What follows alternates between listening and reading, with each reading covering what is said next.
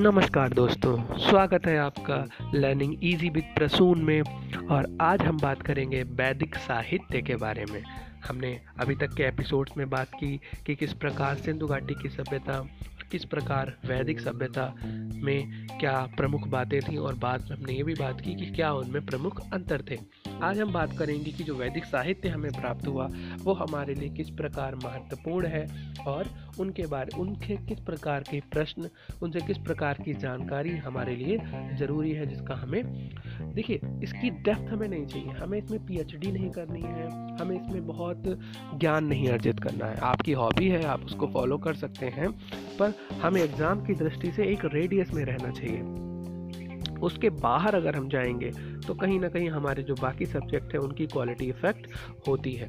तो हम बात करेंगे वैदिक साहित्य के बारे में। जैसा कि आप जानते हैं ये जो पीरियड है इसका वैदिक साहित्य का 1500 से 600 ईसा पूर्व के बीच में ये साहित्य गाया गया और बाद में उसको संकलित करके लिखा गया। वेद वेद का अर्थ क्या होता है?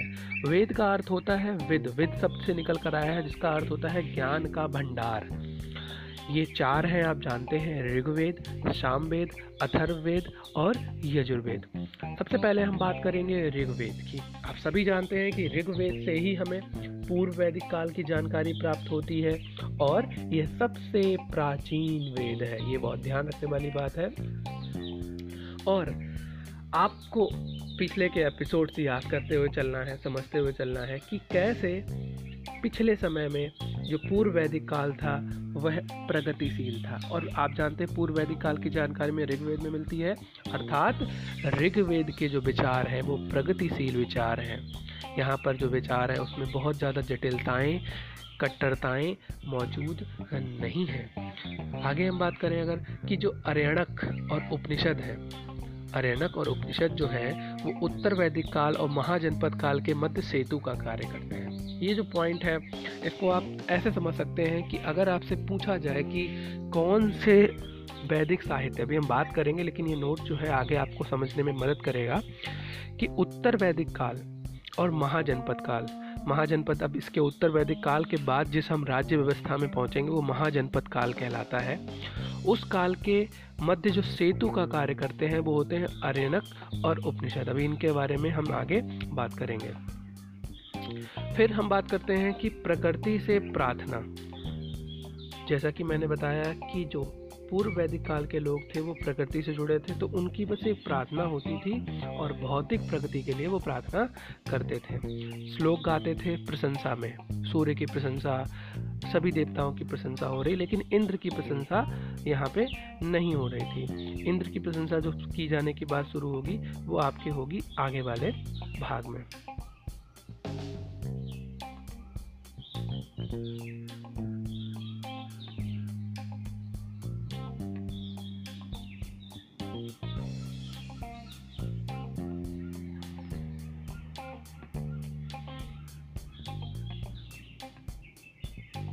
मंत्र लिखे गए, भय से कैसे मुक्ति हो? इसकी बात की गई।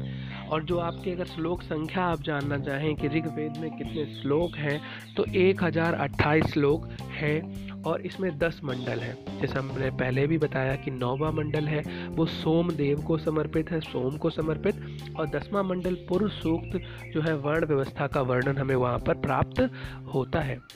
इसे कई ऋषियों ने लिखा। कई ऋषियों ने इसे गाया या इसके बारे में बात की इसका भी आप ध्यान रखिए कि अत्रि मुनि अंगिरस भारद्वाज कर्ण वशिष्ठ विश्वामित्र। माना यह जाता था कि जो वे, जो वेद हैं वो वेद व्यास ने लिखे हैं। तो जो व्यास वेद व्यास जो है, ये एक उपाधि है, एक पदवी है, जिस पर जो नाम से व्यक्ति बैठता था, इसीलिए उसे वेद नाम, वेद व्यास नाम से जाना जाता था।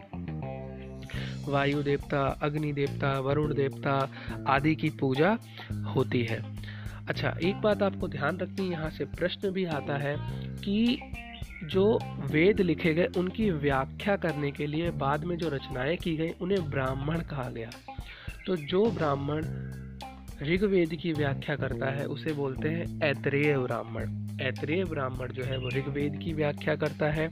इसे आप ध्यान रखिएगा। और साथ ही साथ में ऋग्वेद के ऊपर जो उपनिषद लिखा गया है, उसे उपनिषद को कहते हैं कौशिक की ब्राह्मणों उपनिषद।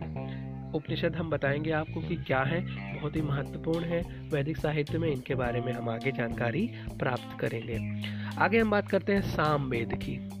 साम वेद शाह शाह से संगीत, अर्थात ये गाने योग्य। ये जो वेद है, ये गाने योग्य है। देखिए, गाए तो सभी गए, लेकिन इसमें जो लयबद्धता थी, वो सार्वाधिक थी। जो इसे गाते थे, उन्हें उद्गात्र कहा जाता था। देखिए, इसमें भी गा है।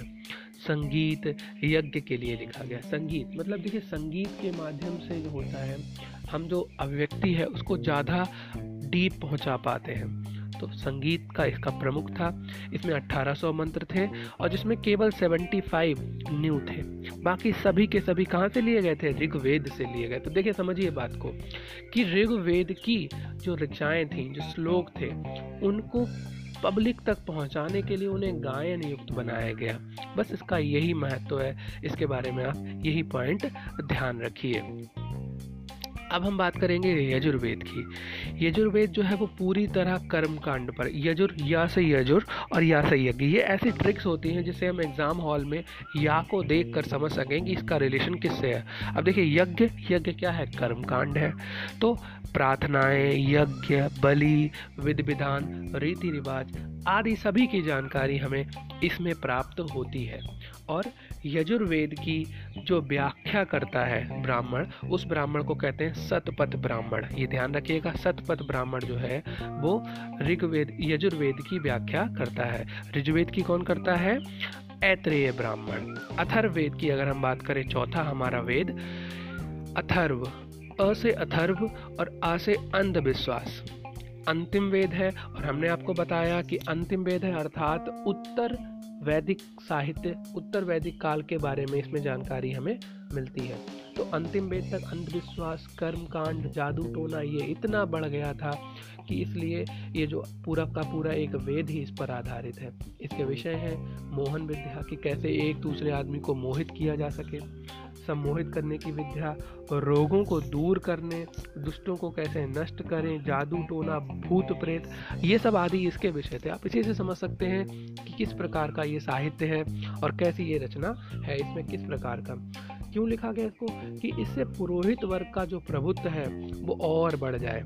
हर चीज़ का समाधान जो था, वो इसी वेद के माध्यम से देने, यज्ञ के माध्यम से देने कर्म कांड के माध्यम से देने की बात की जाने लगी। इसलिए यहाँ पे कर्मकांड बहुत जोरों पे। और यही कारण है कि बाद में जो हमारे यहाँ जो सुधार हुए, उपनिषद लिखे गए, बहुत से लोगों ने इसका विरोध किया कि ये जो कर्मकांड है, ये गलत है। फिर फिर आपको पता चलेगा कि बौद्ध धर्म आया, फिर जैन धर्म, बौद्ध धर्म ये समकालीन है। इनके आगे पीछे की हम कहानी समझाएँगे आपको। फिर इस प्रकार धीरे धीरे जटिलताएँ थोड़ी कम हुई। फिर जो नई व्यवस्था बनी, उसमें भी जटिलताएँ आ गई। फिर उसमें भी सुधार हुए और ये निरंतर चलता रहता है और ये आज भी जारी है, जैसा कि हमने आपको बताया। फिर बात करेंगे कि इस पर जो आधारित है, अथर्व वेद पर जो आधारित जिसका संबंध अंधविश्वास से है, पर आधारित जो ब्राह्मण है, उसको कहते हैं गोपथ।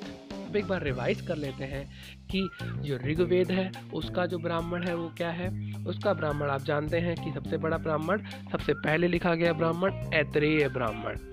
उसके बाद अगर हम बात करेंगे साम वेद के ब्राह्मण की जानकारी अभी प्राप्त नहीं है, जैसे ही होगा अपडेट करेंगे आपको। उस पर कन्फ्यूज़न क्रिएट हो रहा है, कहीं दो जगह दो सोर्स मिल रहे हैं। यजुर्वेद के जो ब्राह्मण है, वो सतपथ ब्राह्मण है और अथर्वेद का जो ब्राह्मण है, वह है गोपथ ब्राह्मण। और हमने आपको बताया है कि ब्राह्मण जो है, वो वेदों को समझाने के लिए, वेदों की व्याख्या करने के लिए इन्हें लिखा गया। इसी के साथ ये जो हमारे चार मुख्य वेद हैं, चार वेद हैं, जिनके बारे में ये पॉडकास्ट था, अपना फीडबैक दीजिए लर्न करते रहिए इन्जॉय करते रहिए और अच्छे से तैयारी करते रहिए। जो भी आपको इम्पोर्टेंट फैक्ट मिले नोट करते रहिए। धन्यवाद दोस्तों, जय हिंद।